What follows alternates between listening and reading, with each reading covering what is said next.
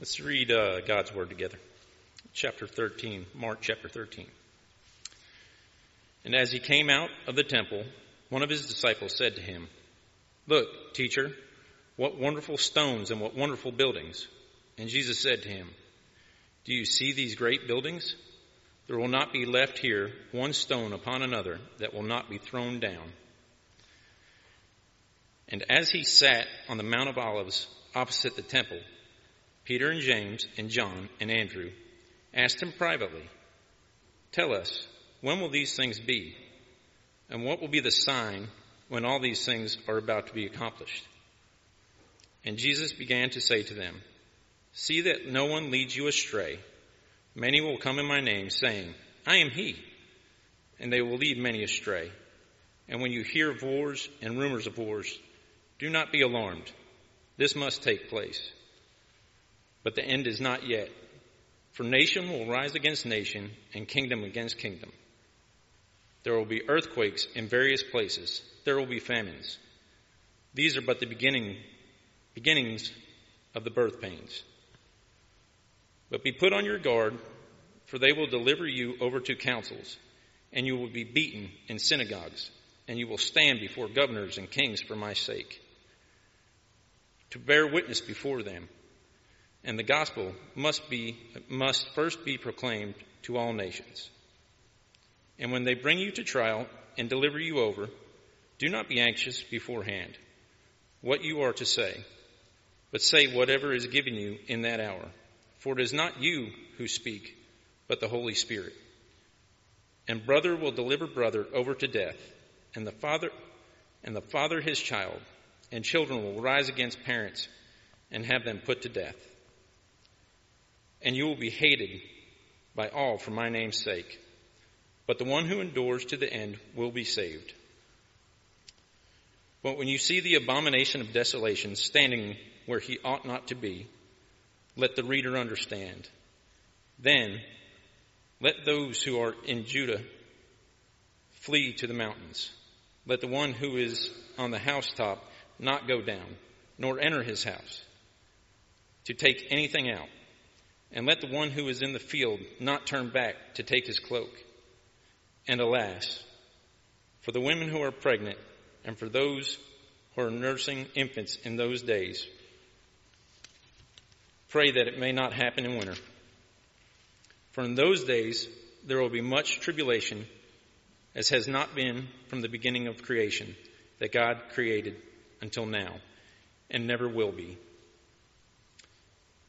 And if the Lord had not cut short the days, no human being would be saved.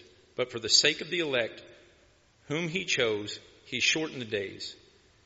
And then if anyone says to you, look, here is Christ, or look, there he is, do not believe it.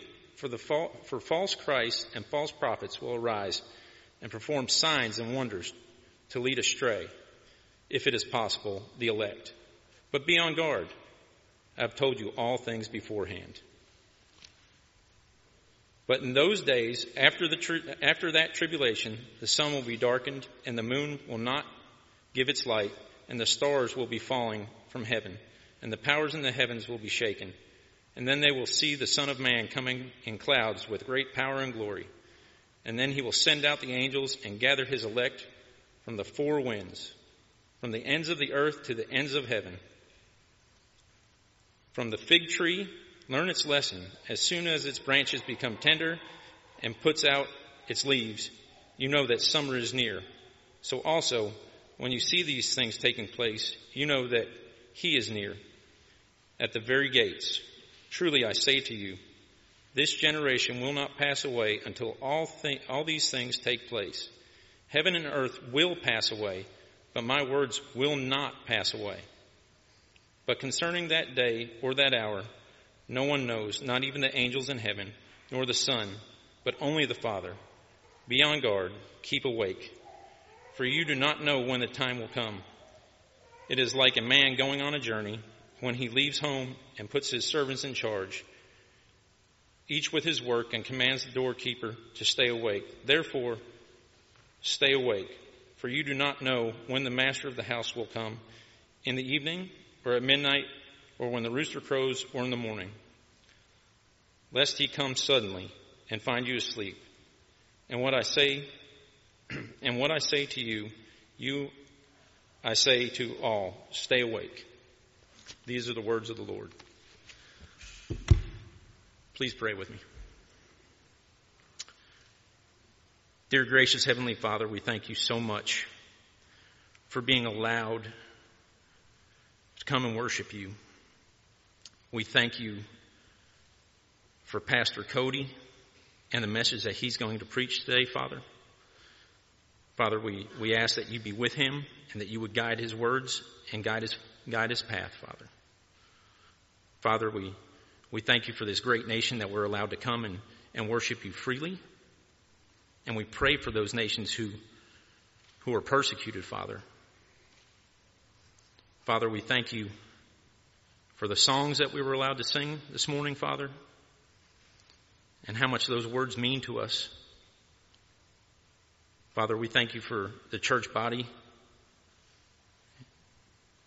We thank you that, that we're brothers and sisters in Christ and that we come here to worship you, Father.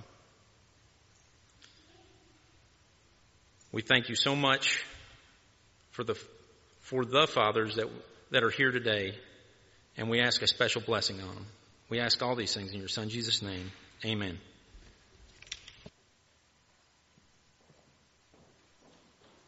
Well, you may be seated. It seems like it's been uh, quite a bit of time since we've been in the book of Mark, but uh, just a few weeks here. I had Warren read the entire ch- uh, chapter for us. If you've never read that chapter before, you can understand why it is often uh, termed as one of the more difficult passages in Scripture. A lot of language there that we've just not see, yet seen in the book of Mark. I'm going to be preaching this morning on basically what is part one. I'll preach the first portion of this passage from uh, verse 1 through 23, and then next week I'll take a look at 24 through, through the remaining part of Mark chapter 13. Needless to say, this passage over the last six months has been looming on my calendar, sort of staring me in the face, taunting me. What are you going to say? What are you going to do with these passages? And you may have heard this passage preached before. You probably have not heard it preached before. But I trust that um, after we have studied this morning, it will not be quite as scary as it might first seem on first glance. In fact, it might be downright encouraging. I trust that it will be. My primary argument from the text this morning is, is this. God is as faithful to judge sin as he is to mercifully sustain his own until the end. Let me repeat that. God is as faithful to judge sin as he is to mercifully sustain his own until the end. Now, how did I come about that phrase for this passage? Look with me at the text. Beginning in verse 1. Let's just begin to get a bit of context as a reminder since we have not been in the book of Mark in some weeks, or you may have not been with us in our study the past year as we've gotten to Mark chapter 13. Look with me at chapter 12 verse 41 through 44, and we could simply state in summation by the example of the widow's mite that Christ is calling us to trust Him and rely on Him to trust Him and rely on Him. If you back up a little bit more to verse 28 through 37 of Mark 12, you see clearly that we are to be fully submitted and under the authority of the eternal kingdom of God through the person and work of Jesus Christ. We're told that we're to be all in, as we saw that we're supposed to love Him with all of our heart, soul, mind, and strength. If you back up even more to uh, chapter 11, verse 12 through 21, we'll remember through the parable of the fig tree here, or the lesson of the fig tree, not the parable, that Christ in chapter 11, specifically verse 12 and following, is promising a coming judgment upon the temple. And if we zoom out even farther in the book of Mark, we see throughout the book of Mark, specifically in verse, chapter 9, verse 7, that we are called to listen to the Son of God. Chapter 9 verse 7 says, Here is my beloved son, listen to him. And so this passage this morning is just another one of those passages that we're called to listen to the voice of the Son of God, to heed His instruction, to heed His commands, to heed what He's telling us. And will we obey? Mark chapter 13, verse 1, let's set the setting here. We see that immediately in, in, in, verse 1 of chapter 13 that he comes out of the temple. One of his disciples said to him, Look, teacher, what wonderful stones and what wonderful buildings. Jesus said to him, Do you see these great buildings? There will not be one left here, will not be left here one stone upon another that will not be thrown down. Great buildings for the Herodian temple, which is what Christ has just exited, is an understatement of huge proportions. This building was, in many ways, the most magnificent, world renowned building of its day. Listen to just some of the, size, the sizes of some of the stones that you can still see today. 39 feet plus by 7 feet plus by 43 inches wide. That's not the biggest stone. The largest stone, 41 feet long, 15 feet wide, 11.5 feet high, weighing between 570 and 630 tons. Cut out of rock by man and moved to assemble what is still remaining, the west wall in Jerusalem. Every stone, you can go online and look at it. Every stone is set back a half inch from the previous one, and the, the measurements are exact. Every stone has a chiseled recess as if it was a raised panel. There was nothing like this building in all of the known world at that time.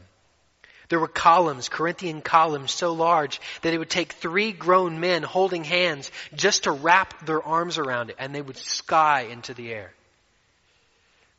This was no simple building, and so it was no simply a simple great building. And so when Christ comes out of the temple and says, it's all going away, if I could use the phrase, it was earth shattering. It was it was beyond what anybody could possibly comprehend. It was the foretelling of Jesus. And of course, what would you logically conclude? If Christ has made such a daunting statement, such an earth shattering statement, immediately you would think, well, Peter, James, at least Peter, James, and John, from our understanding in the previous 12 chapters, would probably pull him aside and say, you don't know what you're talking about. Or at least I'm going to ask him a question. And that's exactly what happens here. They pull him aside and they ask him, What did you just say? Did you just, what did you just say? What, what can we look for? They exit the temple and you see that they go up the Mount of Olives, uh, Mount of Olives that is east of Jerusalem. And it's very important as we study this passage to keep in mind the setting that in essence, this is a conversation Christ is having here with Peter, James, John, and Andrew. And the remaining part of this book, Mark, uh, excuse me, this chapter, Mark 13, is essentially going to answer the two questions that these four men ask Jesus privately. Question number one, when will these things be? When will these things be? Question number two, what will be the sign? And everything that follows in Mark 13 must be understood as Christ answering one of or both of these two questions. And we're going to note that the majority of the focus is less on when these things will be and much more on what the sign will be. You could also point it in this way almost everything that follows here must be viewed first, primarily, from an historical perspective, from an historical lens. So before we jump quickly to an eschatological, before we jump quickly to an end times lens, we certainly can say with certainty that the instruction of Christ to his disciples is helpful and even vital information in preparing them for coming days of hardship.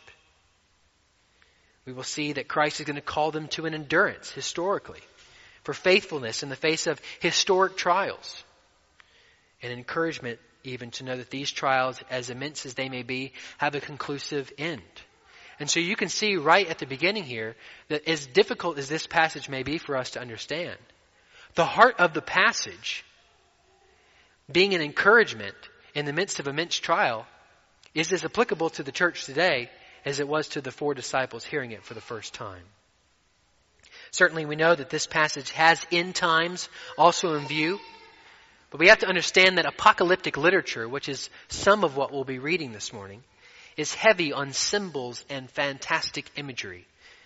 We've seen a little bit of that just as we read it this morning, that these earthquakes and wars and powers of heaven and stars falling from the sky. And so we have both historical prophecy, what's coming, and we also have this fantastic imagery. Apocalyptic literature is profoundly Jewish in origin. It always recognizes that God will mightily intervene upon the part of his chosen people against all and any forces of evil in order that his people might prosper for eternity.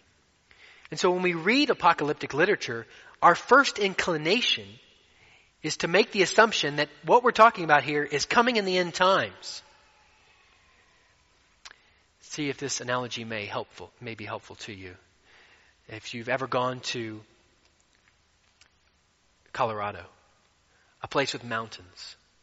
If you've never gone there, just imagine going to Enchanted Rock. And as you come over the top of hills and you see hills in front of you, you think, well, that's not too far away. And look, the, the mountains of Colorado, there's a beautiful mountain range, and, and that next mountain seems to be tucked right behind it, right there.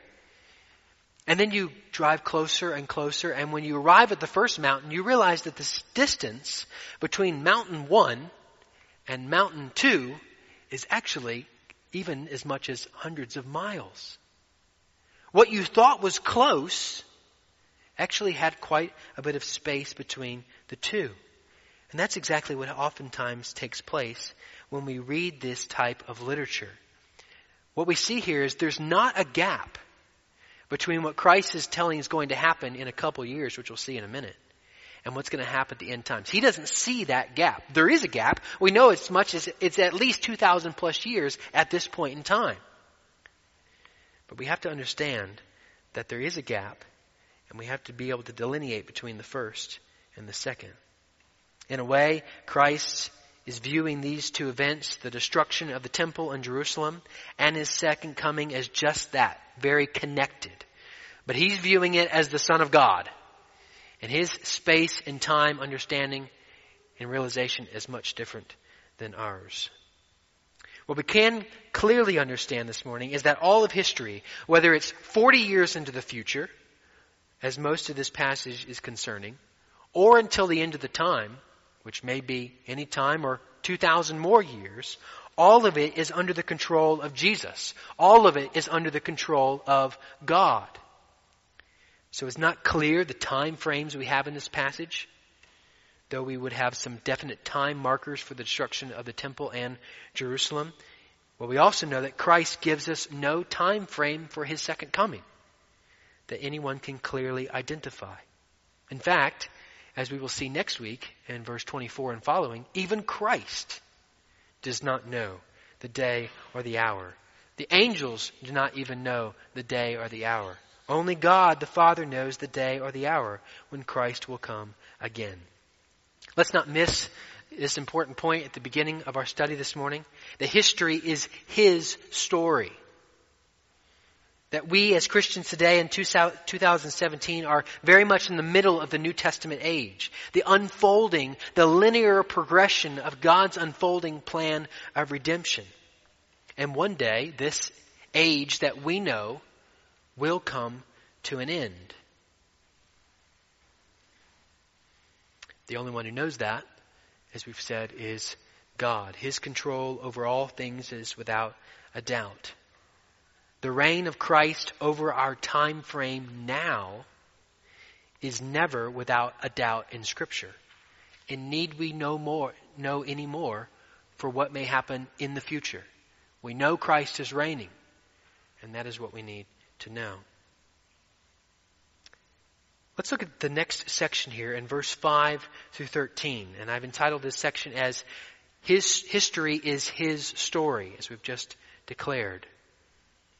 I want you to notice the imperatives in this section and even into the next. Look at verse 5. The first word, see, or your Bible's translation might say, watch.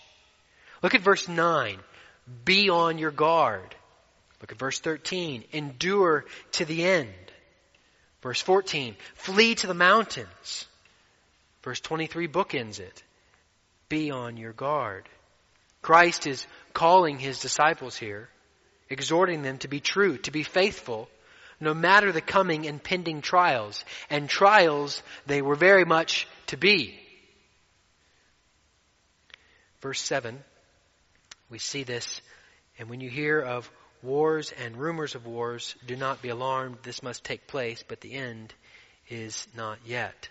Verse 7 speaks of the Roman Empire.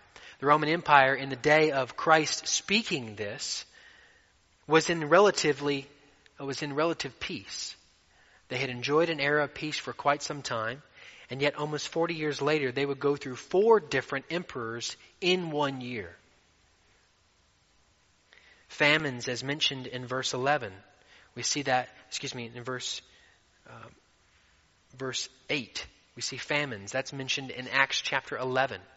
And you can read the historian Josephus and, and find all of these famines and, and wars that actually take place. And do we know that these things are continuing? Of course.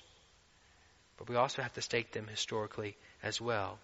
You notice it says in verse 8, these are just the beginning. Certainly we see that these wars and rumors of wars and either even earthquakes haven't stopped, and yet Christ here is speaking historically of 67 to 70 AD. The persecution of Nero, the destruction of the temple, and the Jerusalem by Titus. That is his primary warning for his four disciples that he is speaking with. And we also realize that these things are continuing to happen. The point isn't when they will happen, as much as if they will happen, and to realize that Christ has told us things that will not be easy, and actually to prepare us for the not easy times, as he's doing for his disciples here. You'll notice that the persecution, as foretold in 5 through verse 13, happened very clearly even to the disciples. Verse 9, they will deliver you over to councils and you will be beaten in synagogues. And the you meaning these disciples. And they were very much beaten and put into prison. You might just read the book of Acts and see very clearly all that takes place there. And if you read the book of Acts, you will see clearly that what Christ foretells will happen. All these men will hate you. It does happen. And they are saved, though not eternally. They were saved eternally, though they were not saved physically.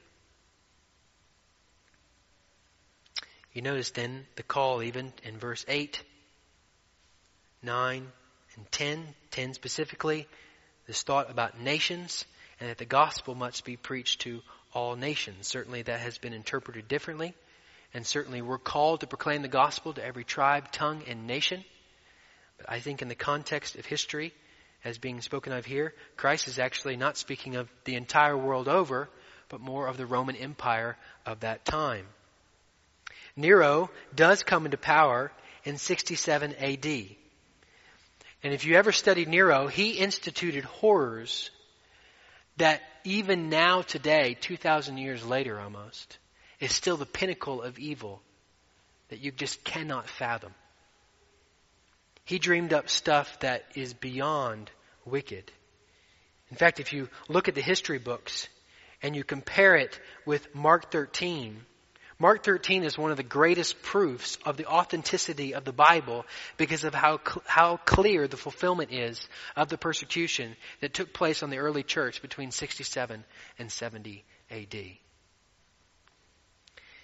You can also imagine, though, the encouragement to the Apostle Paul as he might have been reading this passage of 5 through 13, as he's been sitting in prison. He describes for us his great persecution that he endured in 2 Corinthians 11, 23 and 33, and just the knowledge that he would have had to saying, Christ has foretold these things were coming. In Paul's day, these things were there, and Paul sitting under them. But Paul, knowing Christ has foretold them, and he will be faithful. I think today, much of the downfall of the Western church, speaking specifically of the church in America, may be well related to the easy nature of Christianity that is within the West. Christianity is a life and death religion. And so you can understand how that is not very easily seen in America. You could see how our brothers and sisters from China would come over and not even recognize what we're doing that we call Christianity. You could see how our brothers or sisters from Russia could come over and not even recognize the practice, the practices of Western Christianity. If you think about it, almost everything we do in Western Christianity is conflict adverse. We want to do everything that shies away conflict. So if we get into the fray of things, we don't want to do that. That might cause some loss. So if we speak up about Christ, that might cause loss of relationships or friends or reputation or family or jobs or businesses or homes.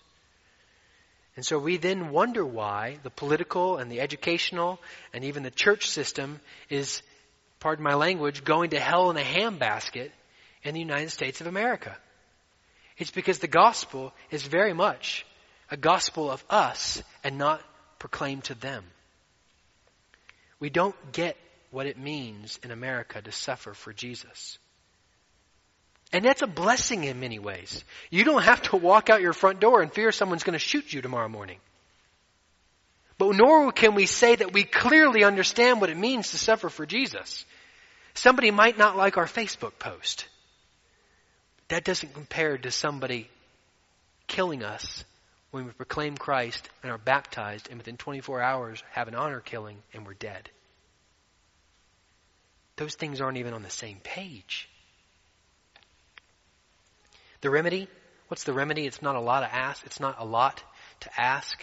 It's simply what we've been called to do, what Christ has commanded. It's the message of Christianity, no matter where you are in the world, time, or space. It's the marching forward orders for us this morning, if you will. It's simply to proclaim the gospel of Jesus Christ. To preach it first to your own soul.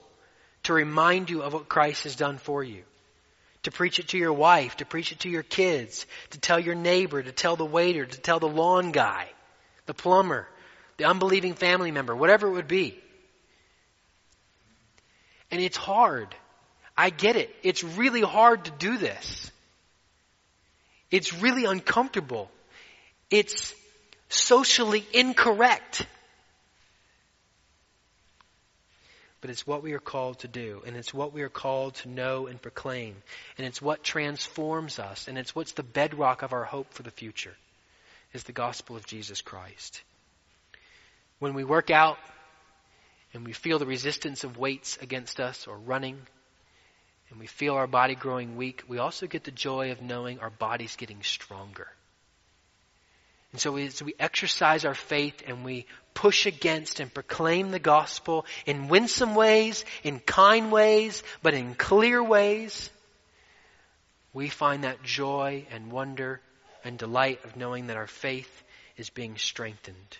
It's getting stronger because His faithfulness has been given to us. Brothers and sisters, we need vitally to repent of a fear of man. Oh, just pre, just studying this passage this morning has been has been pressing on me the fear of man in my own life. And as I went to the Chinese food restaurant this week and sat with a, in, the intern of our church, and the waiter, I knew the waiter because her daughter played on my basketball team. I did not give her the gospel. Could I not have simply asked, what about Christ? Fathers, we need to teach our children that Christianity was bought with a price, and following Christ is not going to be easy. And yet that God is going to be faithful. If we teach our children that Christianity is easy, we'll continue the line of thinking that the Western church has prevailed on. The blood of martyrs has always watered the seed of the church. And our children must know that. Even liberal theologians, this is from a liberal theological background. This is what they say. Gonzalez and Gonzalez on Revelation 3. We are also part of a worldwide church that in many areas is living under circumstances similar to those of the first century.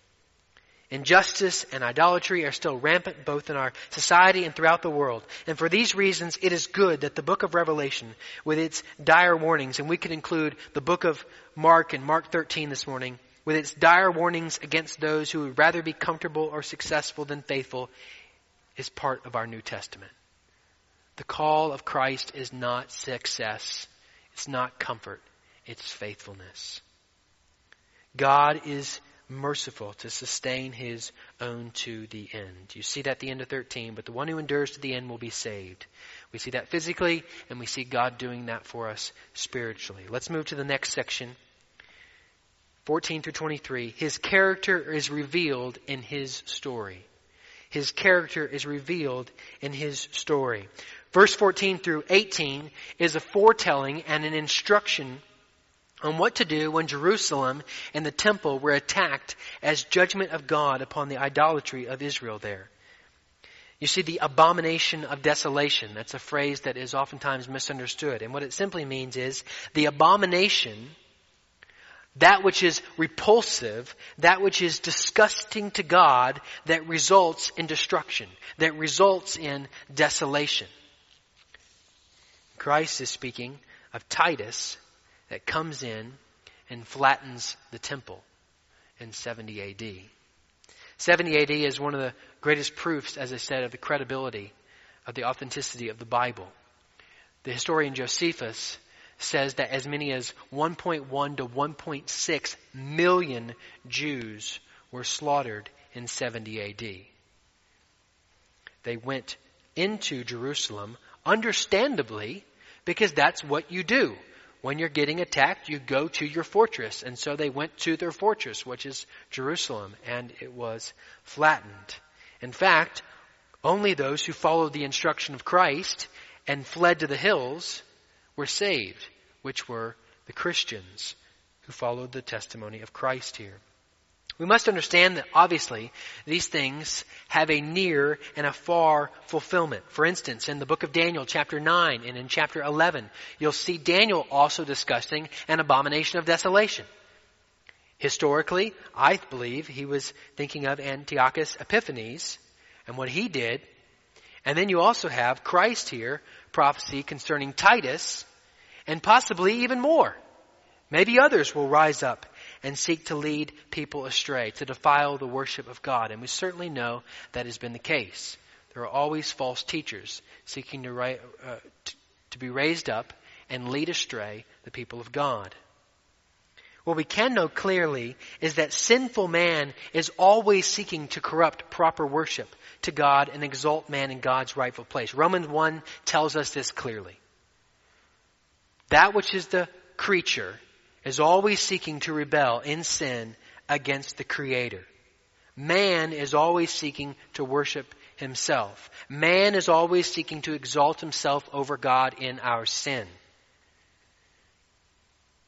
The history of the world, as recorded in the Bible, and if we just take time this morning and would browse 2,000 years of, er, of, of, of church history, it's clear that man isn't getting any better anytime soon.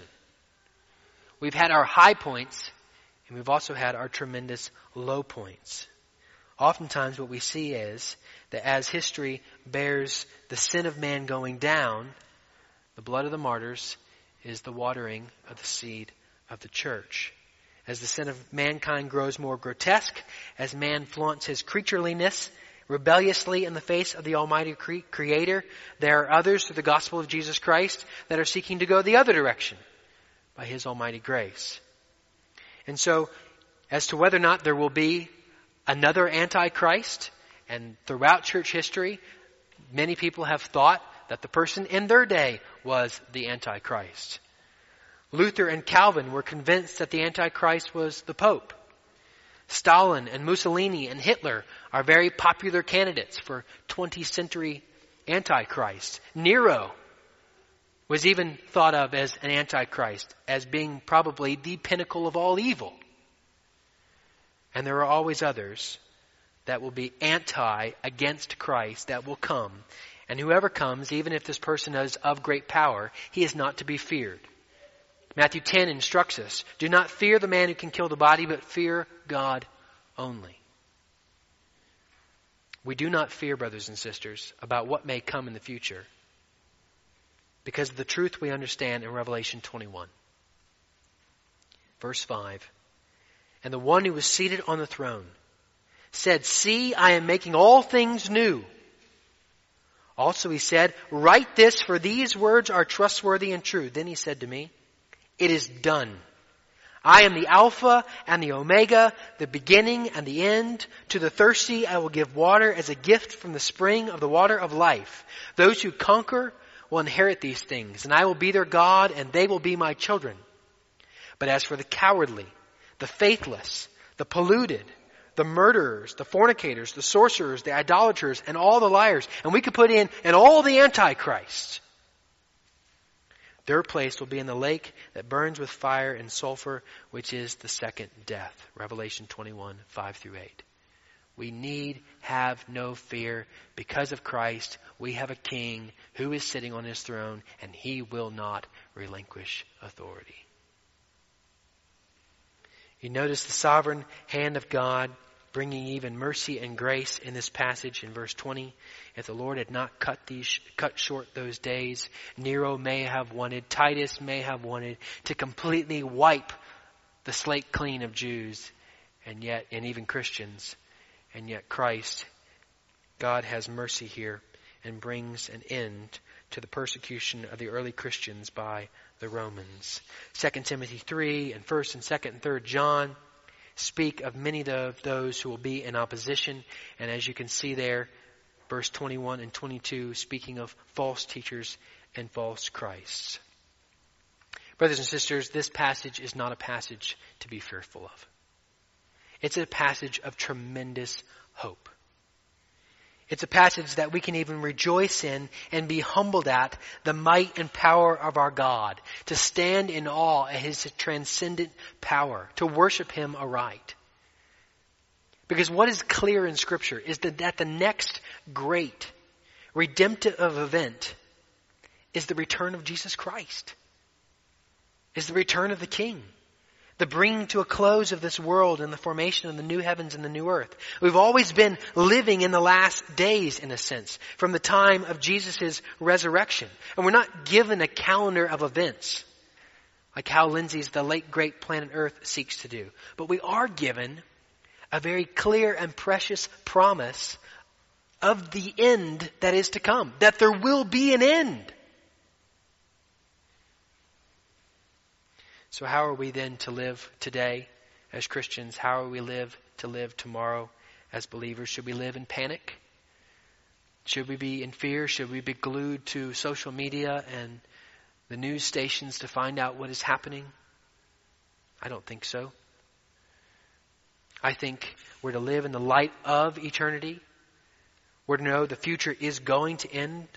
Brothers and sisters, we don't know when that future is going to end. But we do see clearly in this passage that God sustains, His character sustains those that are His by His mercy, as much as His character also is faithful to judge those that are not His. As we live in the light of eternity, even in the midst of pains and difficulties in this earth, we do live as Christians not without hope. We live with eternal hope. And that does have massive even cataclysmic, world defining implications for Christians today. Because when everything else is falling apart around us, the Christian's the one left smiling. The Christian says, I, guys, I got an inside track. I know what's going to happen. He's ruling and reigning. He has all control and I'm His by His grace and mercy. And so when we get cancer, when we lose a loved one, when there's a miscarriage, when there's struggles in the marriage, when we have a wayward child, when we want to know God's will for our lives. Christians don't freak out. They say, God is faithful. He has a story, his story. He is telling it. I'm a part of it. When he says it's my turn to act, he'll make it clear. We live in the understanding of a sovereign God. It's gas in our tanks for our souls that gets us through today's difficulties and tomorrow's unknowns. We know clearly that he's no longer, Christ is no longer on the cross. We know clearly that there's just used grave clothes, that he has risen, that he has ascended, and that he is ruling and reigning at the right hand of the Father. The Bible's overwhelming emphasis is that we should live as if Christ will return during our lifetime, regardless of whether God chooses to send him back or not during our lifetime. Just think about it. If Christ, if we knew exactly when Christ was going to return and it was 2120, can you imagine the chaos? We God's not coming back now. I can do whatever I want. But we don't know when he's coming back. And therefore, that is a act of grace and mercy to help us keep help us keep focus as believers on the right things. For each believer, for every believer, we live each day knowing that the best is yet to come.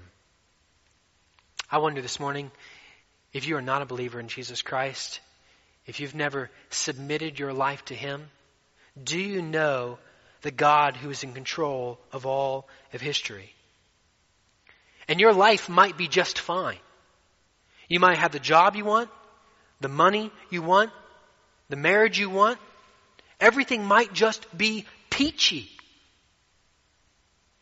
But do you understand whether your life is peachy or completely miserable this morning in your sin as an unbeliever? That you will have to face the God of history. And when you face Him, at your death or Christ's return, whatever is first, you will have to give an answer for the sin in your life. That is what is clear. God's story, His story, regardless of you, whether you want it to or not, will happen.